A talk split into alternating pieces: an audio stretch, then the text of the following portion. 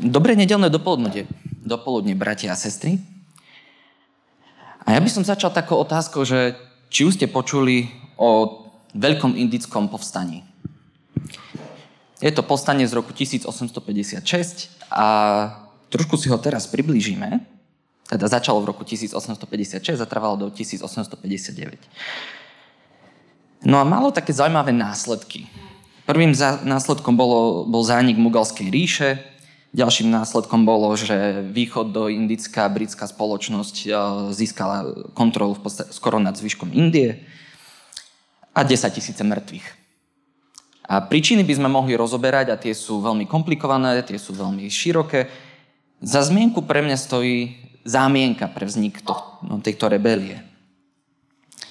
Keď si to tak predstavíme, píše sa rok 1856, pravdepodobne október, a britská indická spoločnosť obchodná, ktorá si udržiava svoju vládu nad uh, tou časťou Indie, ktorej patrí, tak uh, trénuje indických mužov, ktorých verbuje do svojej armády, dáva im pušky, dáva im muníciu. A v tom čase bola vyvinutá nová munícia a z Británie sa do Indie privážala loďami a aby vydržala tá munícia cestu, tak bola zaobalaná v tuku. Bol to tuk buď bravčový alebo hovedzí. No a problém nastáva vo chvíli, keď ste chceli použiť túto muníciu, tak predtým, než ste ju dali do pušky, tak potrebovali ste sa do nej zakusnúť. Keďže nie som odborník na zbranie, neviem povedať úplne konkrétne prečo, ale táto potreba tam bola. No a keď si zoberieme zrazu situáciu, že sme v Indii, kde sú silné náboženstva hinduizmus a islám v tom čase, jedno zakazuje konzumáciu hovedzieho a druhé bravčového a vy nariadíte vojakom, tak budete sa zakúsávať do tejto munície, ktorá je pokrytá v bravčovom alebo hovedzom, tak to máme asi rýchly recept na nejakú skazu. No a to práve bolo spôsobené tým, že naozaj tí, ktorí v tej danej dobe vládli nad uh, Indiou, títo, uh, táto britská indická spoločnosť, tak si neuvedomili, kde vlastne pôsobia. No a táto ich nerozumnosť mala za následok 10 tisíce mŕtvych ľudí. Ešte raz dôrazňujem, že nerozumnosť mala za následok 10 tisíce mŕtvych. No a práve tá téma neporozumenia a neodbornosti je vlastne aj tak celkom silnou témou aj v dnešnom kázňovom texte. Dnes pokračujeme vo výkladovej kázni na, na prvý list Timoteovi a ideme do druhej kapitoly a teraz verše 8 až 15. A poprosím, aby sme k čítaniu Božieho slova povstali. Je to teda prvý list Timoteovi, druhá kapitola, verše 8 až 15. Chcem teda, aby sa muži modlili na každom mieste a dvíhali sveté ruky bez hnevu a hádok. Podobne aj ženy nech sa ozdobujú slušným odevom, s cudnosťou a zdržanlivosťou, bez výstredných účesov, bez zlata a perál, bez drahocenných šiat, ale nech sa ozdobujú dobrými skutkami, ako sa slúči ženám, ktoré sa rozhodli pre zbožný život – Žena nech príjma poučenie v tichosti so všetkou podriadenosťou. Žene však nedovolujem učiť ani vládnuť nad mužom, ale nech si spočína v tichosti. Adam bol totiž stvorený ako prvý a potom Eva. Ani Adam bol zvedený, ale žena sa dala zviesť a dopustila sa hriechu. Bude však spasená tým, že rodí deti, ak zotrvajú vo viere, láske, svetosti a zdržanlivosti. Amen. Môžeme si sadnúť. Tak, bratia a sestry, som si vedomý, že táto pasáž Božieho slova má tendenciu byť bodom zlomu a veľakrát nedorozumenia v zboroch. No a z toho dôvodu som sám tak no, dva mesiace zápasil s týmto textom, lebo keď idem výkladov idem verš po verši, tak vedel som, že to príde a už dva mesiace som s týmto zápasil a rozmýšľal som aj o možnostiach, ako sa tomu vyhnúť. Nakoniec tak ale prichádzam s pokorou a dôverou v Bohu, že On sám vie, prečo nechal tento text zapísať a vnímal som, že nemám, nemal by som sa tejto pasáže vyhnúť. No a dnešná kázeň bude členená na základe tohto textu na tri časti. Najprv sa pozrieme na nariadenie mužom, teda to je len verš 8, potom sa pozrieme na zvyšok textu, ale ten si ešte rozdelíme na dve časti, na verše 9 až 10, čo sa týka tak odevu žien a 11 až 15, čo, je, čo sú také, že nariadenie žene. A poďme priamo do toho, poďme sa pozrieť na nariadenie pre mužov, to je verš 8. Chcem teda, aby sa muži modlili na každom mieste a dvíhali sveté ruky bez hnevu a hádok. Myslím si, že už tento verš je dobrým úvodom do dnešnej problematiky a to začína na úrovni, že či chceme brať Bibliu doslovne, podľa znenia, alebo teda významovo. Totiž, ak by sme chceli brať vyslovene, že doslovne, že, tak potom musíme na základe tohto prvého verša začať bazírovať na tom, aby všetci muži, keď sa budeme modliť, tak mali ruky zdvihnuté. No len to nie je veľmi konkrétne a potrebujeme zrazu vypracovať nejaký postup, nejaký plán, čo vlastne budeme považovať za zdvihnuté ruky. Budeme za zdvihnuté ruky považovať, keď sa budeme modliť takto? Budeme za zdvihnuté ruky považovať, keď sa budeme modliť takto? Alebo to musia byť až ruky nad hlavou? A potom píše sa tam aj na každom mieste, že sa máme modliť so zdvihnutými rukami. To znamená aj v preplnenej MHDčke, pri nákupe v potravinách, návšteve lekára. Toto všetko sú logické otázky, ktoré mi hneď napadli pri úvahách nad tým, že keby som to zobral doslovne, aký to má dopad. Ak sa, ak sa nad tým zamyslíme, tak zistíme, že takto asi nejako vzniká zákonníctvo, keď začneme vytvárať nejaké hranice, začíname vytvárať takéto štruktúry, ktoré vlastne len ukazujú, že dokedy ešte môžem niečo robiť, aby som bol v pohode. V podstate, keď zistím, že či splňam parametre, alebo nie. Ak sa ale na tento verš začneme pozerať významovo, začneme zisťovať, že Pavol útočí na isté konkrétne praktiky, ktoré vnímam, že máme medzi baptistami aj dodnes. Práve záver verša, tohto 8. nám odomýka jeho význam. Bez hnevu a reči. Je tu no, bez rečí, ten grecký výraz je tam použitý, že dialogizmu, ktorý znamená viesť debaty. Reči dialógy a teda v našom kontexte hádky. Pavol tu inštruuje Timotea, aby muži v Efeze sa nehádali skrze modlitby. To sú také tie modlitby, ktoré poznáte. Ja keď som sa nad tým zamyslel, tak som si spomenul na jednu svadbu, ktorej som sa zúčastnil a mladý pár chcel mať takú zaujímavejšiu, takú inovatívnejšiu svadbu, ale rodičom sa to nepáčilo, boli takí, takí, že by chceli niečo oveľa tradičnejšie a nakoniec sa ten mladý pár podvolil a boli tam taká séria dlhých modlitieb a mnohé tie modlitby boli typu, že Pane, ďakujeme Ti, že si obmekčil srdce tejto našej sérii, tohto nášho syna, že nakoniec počúvli to, čo chceme. A, boli to dlhé modlitby a, a je to presne tento typ, proti ktorému útočí. Pavol tak určuje, aby no, modlitby, ktoré sa budú efeskí muži modliť, tak aby boli čisté od takýchto vzájomných hádok, od týchto upozornení skrze modlitby, od takéto duchovné dohováranie si. A preto je tu tá silná symbolika zdvihnutých rúk, prevzatá zo starej zmluvy, ktorá hovorí o takom rituálnom očistení a o takej príprave na modlitbu.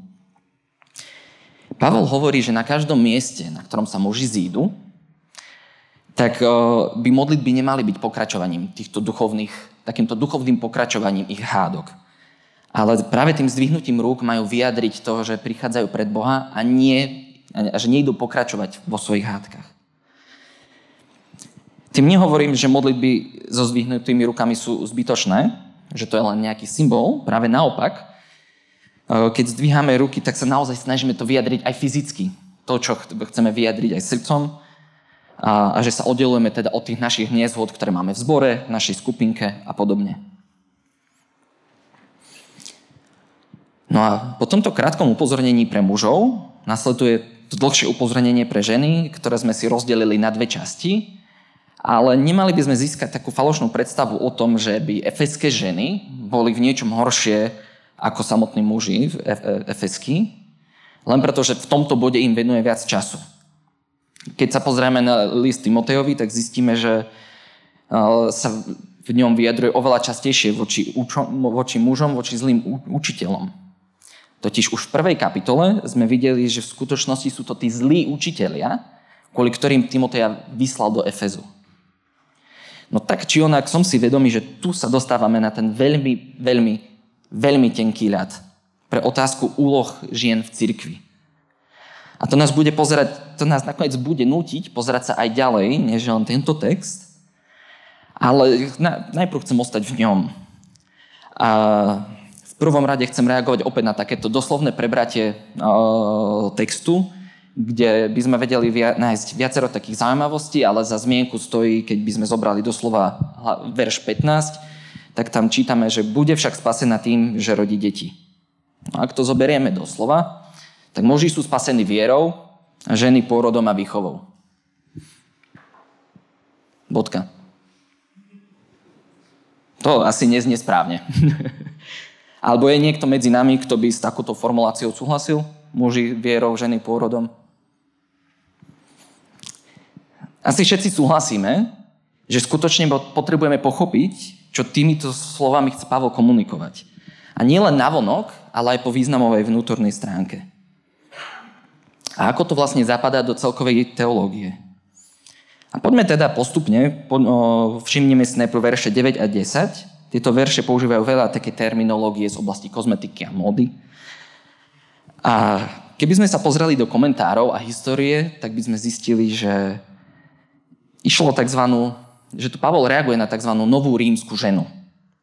Išlo o bohaté ženy, ktoré sa hrdili svojim majetkom a slobodou, že si môžu robiť, čo chcú. V skutočnosti však išlo o promiskuitné ženy, ktoré svoje bohatstvo a svoju ochotu vyjadrovali drahými šatami, účesmi a šperkami. A takéto ženy sa vyskytli aj v efeskom zbore. Ten výraz nová rímska žena, to ne, ne, nepatrilo len žene, ktorá sa nachádzala v Ríme, ale bol to taký termín, ktorý by sme označili o, istý charakter žien v danom čase. No a tieto ženy priamo pre tento zbor tak ich charakteristickou črtou bolo, že konali svojvoľne a vyberali si učiteľov, ktorí sa im páčili a opakovali ich tézy verejne. A tu podotýkam, že sa im páčili pravdepodobne tí zlí učiteľia. A tieto ženy boli hlučné, panovačné a napriek tomu, že sami boli neučené, pravdepodobne a v skutočnosti nemali čo povedať. Napriek tomu sa takto hlasne vyjadrovali. A v podstate tak vidíme, že ide o veľmi podobný problém, aký sme mali v úvode dnešnej kázne, a to, že tak ako nerozumnosť a neznalosť pomerov zabíjala fyzicky v úvode, tak tu nerozumnosť a nevzdelanosť zabíja duchovne. Toto je to pozadie zboru a sporu, ktorý má prísť Timotej riešiť. A Pavol tu navrhuje celkom zaujímavé riešenie a v prvom rade si všimnime, že túto pasáž k ženám Pavol otvára a uzatvára takým istým, istým slovom, takým argumentom proti týmto novým rímským ženám. A je to slovo sofrosunes, čo znamená zdržanlivosť alebo seba kontrola. No a kým táto nová rímska žena bola charakteristická svojou svojvoľnosťou, tak e, hovorením a robením si všetkého, po čom jej srdce zapišťalo, tak žena veriaca v Krista má byť charakteristická svojou seba kontrolou. To neznamená, že by tá seba kontrola mala tú ženu oberať o slobodu alebo niečo podobné. Naopak, tá seba kontrola má byť znakom zdravej slobody, ktorú získali v Kristovi. A táto sloboda sa prejavuje aj tým, že nemajú potrebu zrazu upozorňovať na seba tými drahými odevmi, ale tým, čo robia, chcú ukazovať na Krista.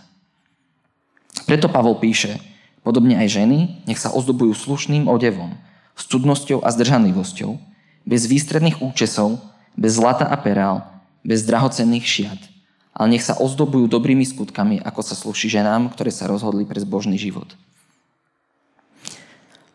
No a to nás už dostáva k tej uh, jednej z najkontroverznejších častí Biblie. Verše 11 až 15. Žena nech príjma poučenie v tichosti so všetkou podriadenosťou Žene však nedovolujem učiť ani vládnuť nad mužom, ale nech si počína v tichosti. Adam bol totiž stvorený ako prvý, potom Eva. Ani Adam bol zvedený, ale žena sa dala zviesť a dopustila sa hriechu. A bude však spasená tým, že rodí deti, ak zotrvajú vo viere, láske, svetosti a zdržanlivosti. V tejto chvíli vieme, čo je za problém. Je toto správanie a učenie tých nových rímskych žien. Otázkou však je, či tieto nariadenia, ktoré sme čítali, sa týkajú všeobecne církvy, alebo len konkrétne tohto daného zboru. No na toto práve odpoveď musíme hľadať v celej Biblii. A v prvom rade by som poukázal na ďalší podobný text z prvého listu Korintianom 14.34, kde sa píše, že ženy v cirkevnom zhromaždení nech mlčia. Nedovoluje sa im hovoriť, ale nech sú podriadené, ako to hovorí zákon. V podstate to pôsobí podobne ako naša pasáž, ale to by nás zase nemalo veľmi prekvapovať, keďže korinský zbor riešil veľmi podobný problém s týmito novými rímskymi ženami. Nie je rovnaký, ale veľmi podobný. No, problém tu začína v rámci snahy pochopiť to tak celobiblicky, keď, sa, keď si všímame aj ďalšie Pavlové texty a ďalšie listy. A to chcem dať disclaimer. Nepredpokladám, že tu dnes pre všetkých uspokojivo vyriešime túto otázku, tento spor verejnej služby žien v cirkvi. Ale v skratke sa aspoň pokúsim porozumieť, pokúsime porozumieť tejto problematike. Áno, predstavili sme dva silné texty, ktoré na prvý pohľad naznačujú, že nová zmluva je proti verejnej službe žien v cirkvi. Na strane druhej, aby sme boli fér, tak musíme povedať, že v Novej zmluve existujú aj texty, a ich viacero, ktoré podporujú verejnú službu žien v cirkvi, ale sú menej priame ako tieto dva texty, ktoré sú veľmi priame.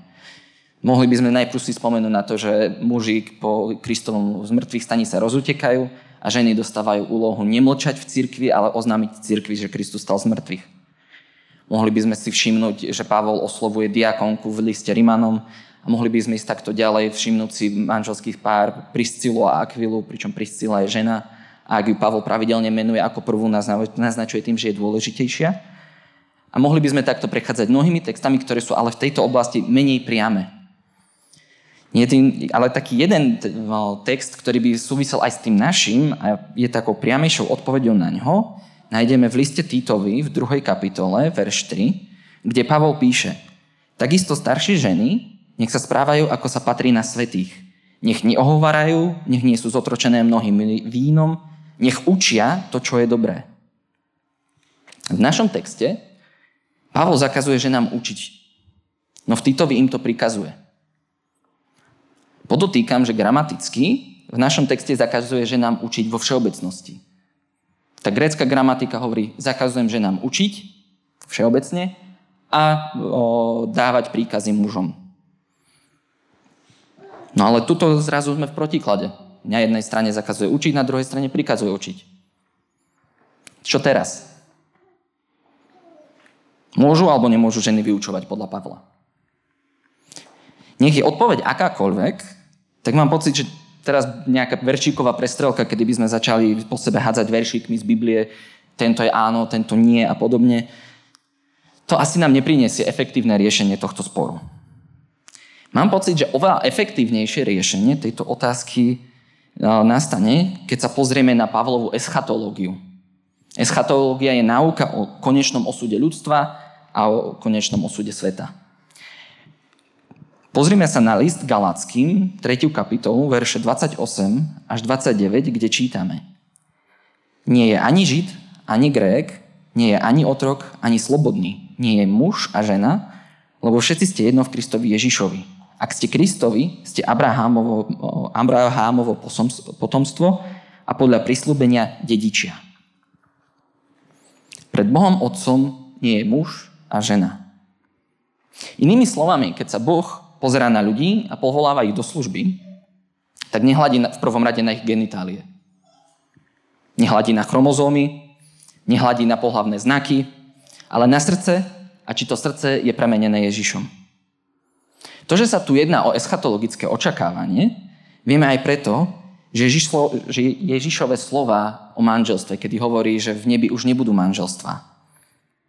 A Pavol tu spresňuje, že áno, nebudú manželstva, lebo v nebi už nebudeme riešiť pohľavia. No a čo to znamená teda pre nás? No v prvom rade, keď sa pozrieme na eschatológiu, takže celá táto kontroverzná otázka ži- služby žien v cirkvi, teda verejná služba žien v cirkvi, je otázkou pre naše fungovanie tu na zemi a vďaka Bohu, že naše spasenie sa neodvíja od toho, či trafíme správnu odpoveď na túto otázku.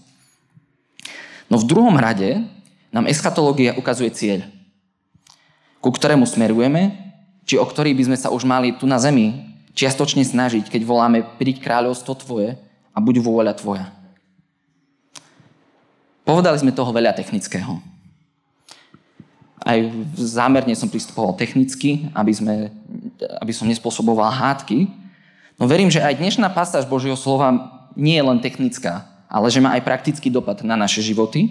Ak ste doteraz náhodou že nevládali dávať pozor alebo podobne, eh, tak tu sú tri praktické body, ktoré som vnímal z tohto textu pre nás na dnešný deň do, do, do ďalšieho obdobia. V prvom rade som vnímal, že v 8. verši nás Boh upozorňuje, že nemáme zneužívať modlitbu na pokračovanie tých našich nezhôd. Inými slovami, tie naše modlitby majú byť určené Bohu. A keď sa aj počas týždňa stretneme, či už na našich skupinkách, alebo sa zídeme v rodinách a našich domácnostiach, tak je taká výzva vyjadriť na, na, na modlitbách aj tým zdvihnutím rúk, a nedávam určenie, že čo budeme považovať za zdvihnuté ruky, to nechávam na vás, že sa zjednocujeme v modlitbe k Bohu a nie k tomu, k tomu duchovnému pokračovaniu našich hádok. V druhom rade vnímam výzvu neustále sa pripravovať na službu Bohu. Videli sme, že istí muži, isté ženy v Efeskom zbore si namýšľali, že rozumejú Božiemu slovu. Keď, keď sme čítali už v prvej kapitole, že chcú byť učiteľmi zákona, ale nechápu ani čo hovoria, ani na čom tak neústupčivo trvajú. Namiesto tvrdohlavosti a svoj vôli, ktorými sa vyznačovali títo učitelia a učiteľky viery, si zvolíme pokoru a prípravu do služby. Sám Pavol vyštudoval asi najlepšiu teológiu v tom čase, ako mohol mať. No ale najväčší výsledok to doniesol až vtedy, keď sa to spojilo s jeho osobnou vierou Ježiša Krista a so zmocnením v duchu svetom. A tak Boh skrze Pavla v podstate obrátil rímsku ríšu hore nohami. A my dnes máme oveľa širšie možnosti na prípravu do služby, než aké mal Pavol.